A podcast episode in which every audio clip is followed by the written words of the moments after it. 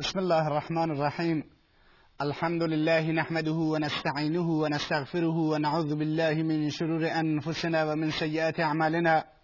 من يهده الله فلا مضل له ومن يضلل فلا هادي له. وأشهد أن لا إله إلا الله وحده لا شريك له. وأشهد أن محمدا عبده ورسوله. صلى اللهم عليه وعلى آله وصحبه أجمعين. أما بعد. بینندگان گرامی السلام علیکم و رحمت الله و برکاته. همچنان با درسهایی از سیرت پیامبر خدا صلی الله علیه و آله و سلم در خدمت شما هستیم. در جلسه گذشته یا جلسات گذشته در زمینه سیرت پیامبر بخش هجرت سخن گفتیم. و گفتیم که چگونه وقتی که فشارهای مشرکین علیه مسلمانان در مکه زیاد گردید شکنجه و اذیت و آزار افزایش پیدا کرد. پیامبر اکرم صلی الله علیه و آله و سلم بیارانش دستور داد تا به مدینه منوره هجرت کنند.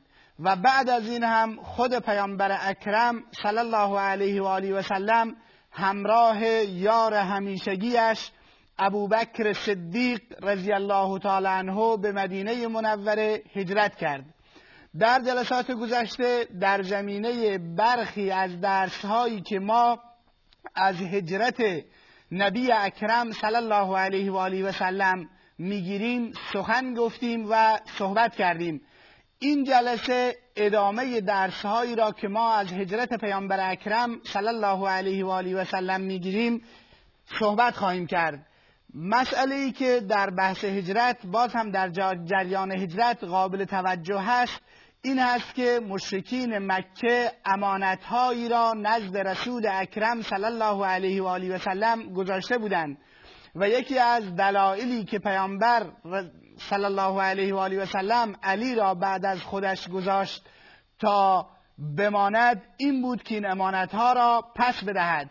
این مسئله این درس را به ما می‌دهد که مشرکین مکه اساسا امانتداری و صداقت محمد رو قبول داشتند. اما اون چیزی رو که انکار می‌کردن رسالت پیامبر خدا صلی الله علیه و آله و سلم بود که انکار می‌کردن توحیدی رو که پیامبر خدا صلی الله علیه و سلم آورده بود انکار می‌کردن دین و آینی را که رسول خدا صلی الله علیه و سلم مطرح کرده بود انکار می‌کردند اما در صداقت و امانتداری شک نداشتند چنانچه قبل از بعثت به ایشون محمد امین می‌گفتند و بعد از اون هم امانتهاشون رو نزد ایشون میگذاشتند این است که قرآن کریم میفرماید قد نعلم انه لیحزنك الذی یقولون فانهم لا یکذبونک ولكن الظالمین بآیات الله یجحدون. خداوند میفرماید قد نعلم ما می‌دانیم که آنچه که کفار می‌گویند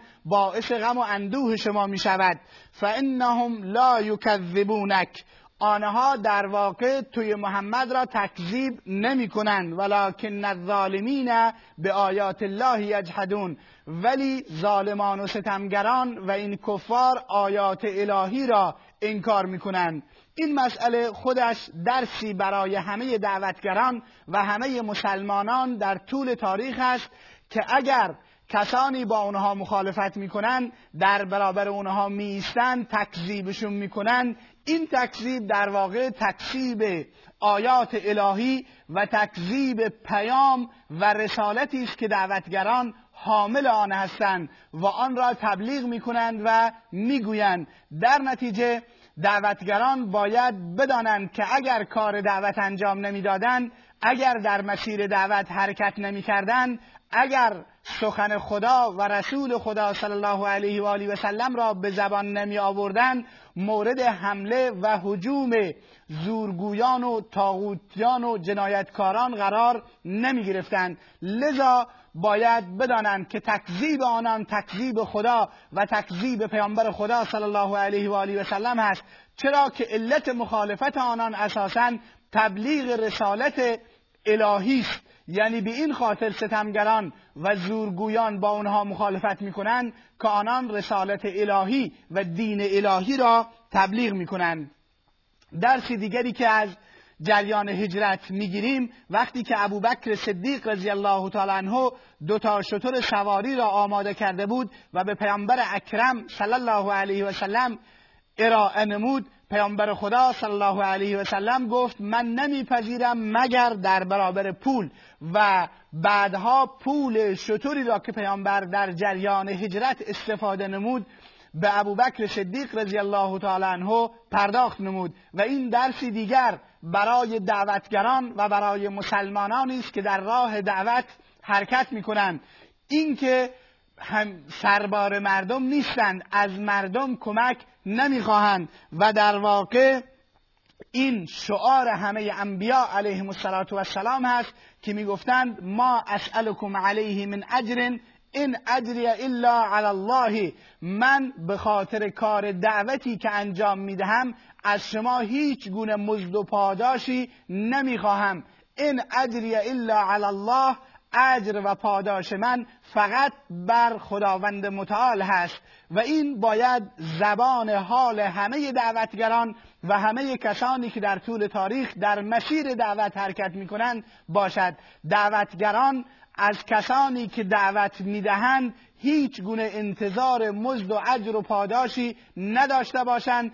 فقط برای خدا و به خاطر خدا حرکت بکنند و در واقع زبان حالشون گویای این جمله باشد که ان صلاتی و نسکی و محیای و مماتی لله رب العالمین همانا نماز من ان صلاتی و نسکی و عبادت من و زندگی من و مرگ من از آن الله هست که پروردگار جهانیان هست. این است که می‌بینیم که انبیا علیهم السلام چگونه از کسانی که آنها را دعوت می‌دهند هیچ گونه اجر و پاداشی دریافت نمی کنند و طلب نمی کنند بلکه می‌گویند این اجری الا علی الله پاداش من فقط بر خداوند است. و مطمئنا دعوتی که بدون هیچ گونه چشم داشتی و اجر و پاداشی از مردم باشد در دل مردم تأثیر بیشتری خواهد گذاشت.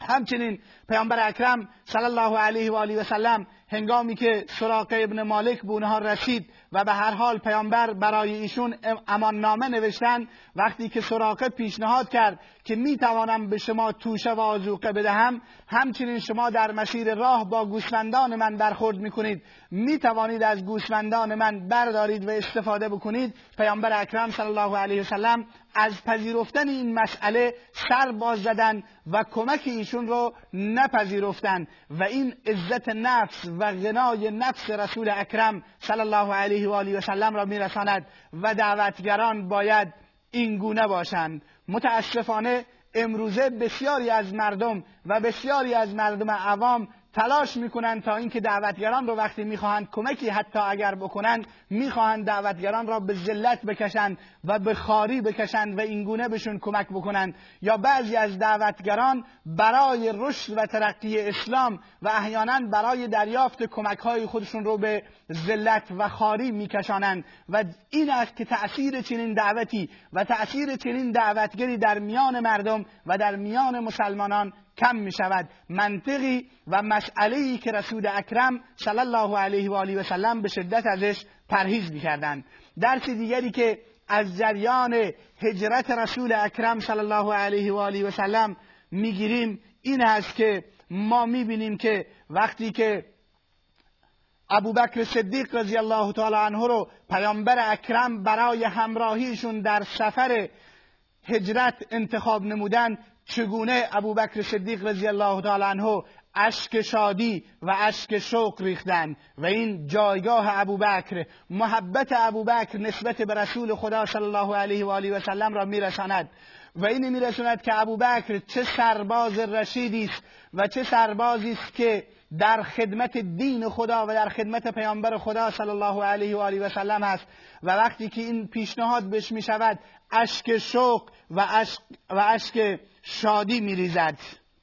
و همچنین می‌بینیم وقتی که در داخل غار به سر می‌برد و پاهای مشرکین رو از داخل غار می‌بیند. خطاب به رسول اکرم صلی الله علیه و سلم میفرماید ای رسول خدا اگر یکی از اینها به سمت پاهایش نگاه کند ما را می‌بیند. و این شفقت ابوبکر رو بر رسول خدا صلی الله علیه و سلم و بر دین خدا میرساند. زیرا ابوبکر بیم این را دارد حراس این را دارد که اگر به شخص اول دعوت به محمد صلی الله علیه و سلم آسیبی برسد مطمئنا جریان دین و جریان دعوت دچار خلل خواهد شد. و پیامبر اکرم صلی الله علیه و سلم اون جمله را ایراد میفرماید و میفرماید و ما ظنک باثنین الله ثالثهما. گمان تو درباره دو نفری که الله سومی آنهاست چیست؟ یعنی مطمئنا خدا با اونهاست و به دنبال اون آیه نازل می شود و ثانی اثنین اذ هما فی الغار اذ یقول لصاحبه لا تحزن ان الله معنا. دومین دو نفر هنگامی که در غار بودند که به صاحبش یعنی ابوبکر صدیق رضی الله تعالی عنه می‌گوید لا تحزن غمگین نباش همان الله با ماست خداوند با ماست. این سرباز بودن ابوبکر رو میرسونه و شفقت ابوبکر صدیق رضی الله تعالی عنه را نسبت به شخص رسول اکرم صلی الله علیه و آله و سلم میرسونه.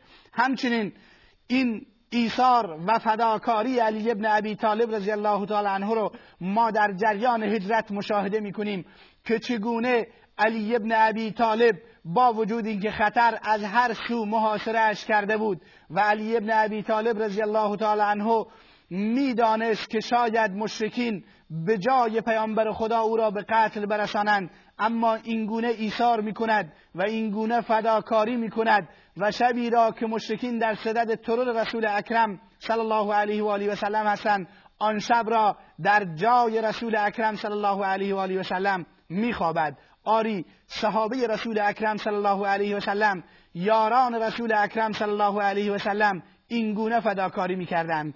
از طرفی ابوبکر می‌داند که اگر همراه رسول خدا در این سفر و در این جریان دستگیر شود جرمی کمتر از مرگ ندارد. و علی ابن ابی طالب هم از هر سو شمشیرها و نیزه ها را به سوی خودش دراز می‌بیند. اما با وجود این به جای رسول اکرم صلی الله علیه و سلم میخوابد و از جانش در این مسئله میگذرد. مسئله بعدی در جریان هجرت اینو میرسونه که پیامبر اکرم صلی الله علیه و آله و سلم در هیچ شرایطی و در هیچ موقعیتی دست از دعوت مردم به اسلام و دعوت به توحید و یکتاپرستی بر نداشتند. و در این زمینه انبیاء گذشته هم اینگونه بودند و پیامبر ما در این مسیر تأثیر میجستند از پیامبران دیگر. ما می‌بینیم که یوسف علیه, علیه السلام وقتی که در زندان بود و دو نفر زندانی خواب دیدن و نزد یوسف اومدن که خوابشون رو تعبیر بکنن یوسف قبل از اینکه خواب اونها را تعبیر بکند مسئله توحید و مسئله یکتا پرستی را در اون شرایط سخت و شرایط زندان بر اونها عرضه نمود و بعد از اون خواب را برای اونها تعبیر نمود. پیامبر اکرم صلی الله علیه و آله و سلم هم در جریان سفر هجرت در مسیر راه با فردی به نام بریده اسلمی برخورد نمود.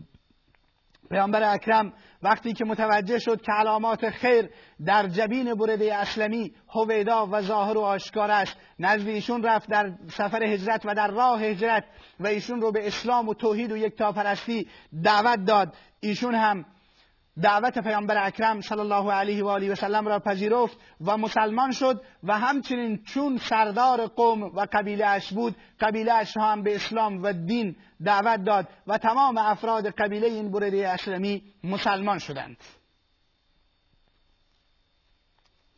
همچنین جریان هجرت و رفتن مهاجرین از مکه به مدینه و مسلمان شدن اوس و خزرج این درس رو به ما می‌دهد که چگونه عقیده اسلامی و چگونه فکر و اندیشه اسلامی می‌تواند میان گروه های دشمن و گروه هایی که سالها با یکدیگر می جنگیدن و متخاصم بودند می‌تواند صلح و دوستی و آشتی برقرار نماید. می‌دونیم که اوس و خزرج دو تا قبیله عمده مدینه منوره سالها با یکدیگر در جنگ و گریز به سر می بردن و آخرین جنگشون جنگ بعاس بود که صدها نفر از میان اونها کشته شده بود و از بین رفته بود. اما وقتی که اسلام اومد وقتی عقیده اسلامی لا اله الا الله و محمد رسول الله اومد مشاهده می‌کنیم که اوس و انصار نه تنها اینکه با یکدیگر دوست می‌شوند بلکه با یکدیگر کمک و همکاری می‌کنند و بالاتر از این مردم مکه رو مسلمانان مکه رو یعنی مهاجرین رو در کنار خودشون جای میدن و این دوستی و محبت و در واقع همسایگی اونها تا مدت ها بلکه در طول تاریخ باقی مون و برای مردم ضرب المثل گردید. و این این نشون میده که عقیده اسلامی فکر اسلامی اندیشه توحیدی بیشترین ارتباط را در میان انسانها و محکمترین ارتباط رو در میان انسانها می‌تواند برگزار نماید.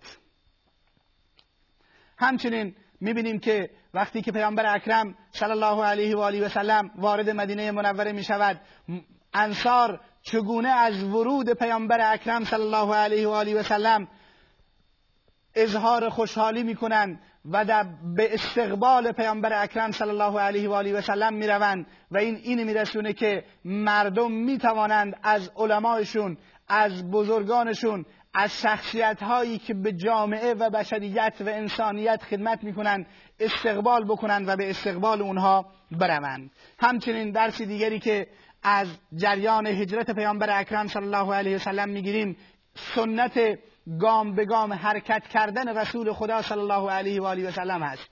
ما می‌بینیم که پیامبر خدا برای انجام هجرت عجله نمی نماید در سال یازدهم بعثت وقتی شش نفر از انصار می آیند و مسلمان می شوند و با پیامبر اکرم صلی الله علیه و سلم فضایل اخلاقی و ارزش های دین رو صرفا برای اونها مطرح می کند سال بعدی یعنی دوازدهم بعثت وقتی که دوازده نفر از انصار می آیند پیامبر اکرم صلی الله علیه و آله و سلم از آنها بیعت می‌گیرد. اما بیعت بر پایبندی و تعهد نسبت به مسائل اسلامی و ارزشهای اخلاقی است. باز هم صبر می کند برای رفتن به مدینه و برای هجرت عجله نمی نماید تا اینکه در سال سیزدهم بعثت تعداد زیادی از انصار خدمت رسول اکرم صلی الله علیه و آله و سلم میان با پیامبر صلی الله علیه و سلم بیعت می‌کنند و خودشون به پیامبر پیشنهاد هجرت به مدینه رو می‌دهند. اینجاست که پیامبر با آنها برای دفاع از رسول خدا صلی الله علیه و و دفاع از حریم دین و حریم اسلام بیعت می‌گیرد. در نتیجه حرکت هجرت پیامبر اکرم صلی الله علیه و آله و سلم یک حرکت آهسته گام به گام و بدون عجله بود. این باید برای مسلمانان برای دعوتگران در مسیر دعوت درسی باشد. در زندگیشون عجله نکنند بلکه گام به گام و تدریجی حرکت بکنند تا بتوانند در دعوت و اندیشه خودشون موفق و پیروز باشند. درس دیگری که ما می‌گیریم اینو باید ما بدونیم که هجرت در واقع که به معنی ترک وطن هست ایثار و فداکاری بسیار بزرگی است. رها کردن وطن رها کردن سرزمین آبا و اجدادی جایی که انسان درش زندگی می کند امر ساده نیست.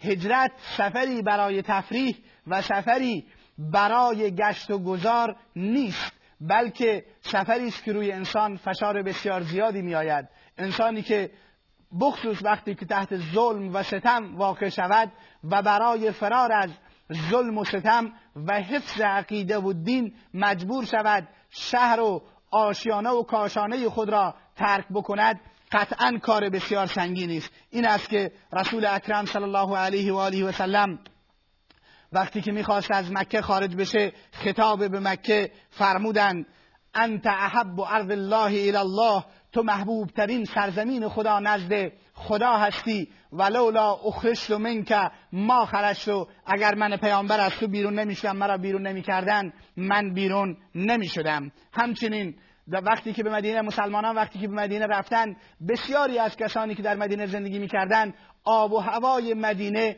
با آنان سازگاری نداشت. در نتیجه بیمار شدند و اون حدیثی است که عایشه صدیقه رضی الله تعالی عنها روایت می‌کند. می‌گوید ابوبکر و بلال و عامر ابن فهره تب بودند و در یک خانه افتاده بودند ابوبکر صدیق رضی الله تعالی عنه این شعر را می‌خوان. می‌گفت کل امرئ مسبح فی اهله و الموت ادنا من شراک نعله هر کس در خانوادهش صوم می‌کند در حالی که مرگ از بند کفشش بهش نزدیکتر هست. که بعد از اون پیامبر اکرم صلی الله علیه و سلم دعا نمود. گفت اللهم حبب الینا المدینه کما حببت الینا مکه او اشد خدایا مدینه را نزد ما محبوب بگردان. همان گونه که مکه را نزد ما محبوب گرداندی یا بیشتر از آن محبوب بگردان. و همچنین دعا نمود که خداوند عزوجل این بیماری را از مدینه به جحفه بیرون ببرد که بعد صحابه رضوان الله تعالی علیهم اجمعین شفا یافتن و زندگی برایشون مساعد گردید. این است که از هجرت این درسه ها رو ما می‌توانیم بگیریم که در پایان می توانیم بگوییم که هجرت در واقع تحول بزرگی در زندگی پیامبر اکرم صلی الله علیه و سلم و دعوت و مسلمانان محسوب می شد و السلام علیکم و رحمت الله و برکاته.